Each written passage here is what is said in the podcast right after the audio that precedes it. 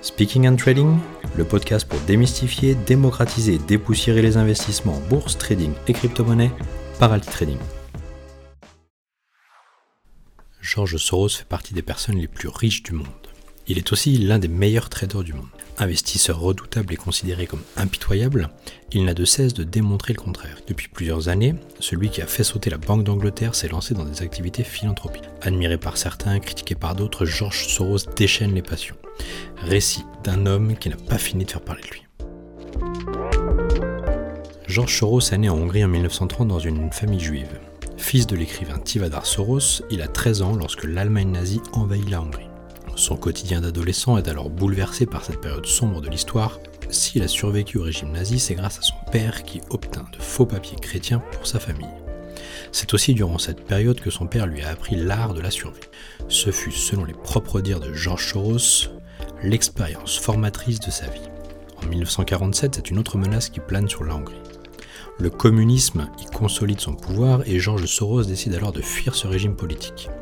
Il émigre au Royaume-Uni, plus exactement à Londres. Il y entreprend d'ailleurs des études d'économie à la London School of Economics. En 1951, il obtient un Bachelor of Science et un doctorat en philosophie trois ans plus tard. La même année, il démarre sa carrière dans une petite entreprise de courtage de la City londonienne.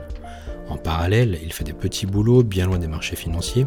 Il sera d'ailleurs maître nageur, porteur de bagages et même vendeur de souvenirs. Autant dire que George Soros ne roulait pas sur l'or à ce moment-là. Puis en 1956, il décida de s'envoler vers les États-Unis. Son objectif était de gagner assez d'argent à Wall Street pour devenir écrivain et philosophe. Sauf que les choses se sont passées autrement. Là-bas, il est devenu un petit génie des marchés financiers gagnant des milliards en bourse. Spéculation, sociétés de gestion, fonds offshore et paradis fiscaux font dès lors partie de son quotidien. Celui qui voulait devenir philosophe ou écrivain comme son père est finalement devenu l'un des meilleurs traders du monde. Après ses nombreux succès à Wall Street, George Soros décide de fonder son propre fonds d'investissement, le Soros Fund Management. Il y investit l'argent de grands comptes comme la banque Rothschild, mais il y investit aussi son propre argent. La spécialité de son fonds est la spéculation. George Soros spécule d'abord sur le marché des obligations obligataires, puis sur le marché des devises à partir de 1973 puisque le taux de change fixe disparaît. Dans les années 80, Soros paria sur l'explosion de la bulle financière sur les actions japonaises.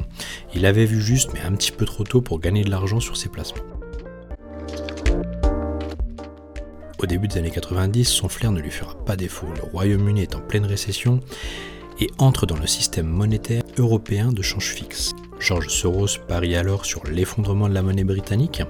Le 16 septembre 1992, il vend 10 milliards de livres, pariant sur la baisse de la monnaie britannique. Par cette opération, il provoqua une telle pression sur la livre sterling que la Banque d'Angleterre, elle-même, fut incapable de soutenir sa propre monnaie. Elle décide donc d'abandonner le système de change fixe et de sortir du système monétaire européen. Grâce à son action, George Soros gagne 1 milliard de livres en une seule journée et cumula 1,8 milliard de dollars au total sur cette opération. C'est à ce moment-là qu'il décrocha donc le surnom de l'homme qui fit sauter la Banque d'Angleterre, mais également de la sangsue américaine. Ce qui ne l'empêcha pas de se tromper et de perdre beaucoup d'argent lorsqu'il spécula contre le Deutschmark, le trading étant inévitablement fait de pertes et de gains. Cela fait des années que George Soros est devenu l'un des plus grands philanthropes du monde. Il a créé l'Open Society Foundations, OSF, avec le désir profond d'influencer l'histoire. Cette fondation est destinée à promouvoir le droit de l'homme et de la femme et également les droits de la démocratie. Vaste programme. Le milliardaire dédie sa fortune personnelle à ses idées. Il aurait consacré jusqu'ici plus de 2 milliards de dollars à ses fondations qui sont aujourd'hui présentes dans plus de 30 pays. Durant l'apartheid en Afrique du Sud, Soros aide financièrement les étudiants noirs de l'Université du Cap. Par ailleurs, lors de la chute de l'Union soviétique, il propose 500 dollars à chaque scientifique pour ne pas qu'ils vendent leur savoir. Le risque majeur à l'époque était vraiment la diffusion de technologies nucléaires. Aujourd'hui, les investissements de l'Open Society Foundations sont principalement destinés aux pays en voie de développement, mais aussi ceux qui sont en cours de reconstruction sociale comme ceux d'Afrique, d'Asie, d'Amérique du Sud et de l'ancienne Union soviétique.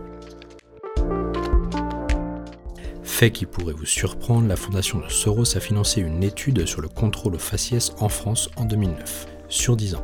Il s'est également beaucoup impliqué dans les affaires politiques, il a milité en faveur des migrants, des communautés LGBT, de la législation, de la marijuana en Californie, ou même du droit à mourir dans la dignité.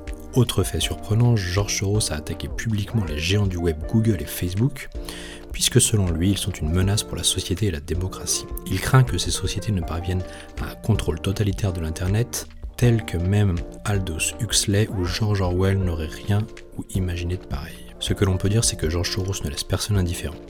Que ce soit ses orateurs ou ses détracteurs, il suscite des réactions et des émotions toujours vives. Toujours très actif à presque 90 ans, il n'est visiblement pas prêt de prendre sa retraite. L'homme qui a fait sauter la Banque d'Angleterre n'a pas fini de surprendre.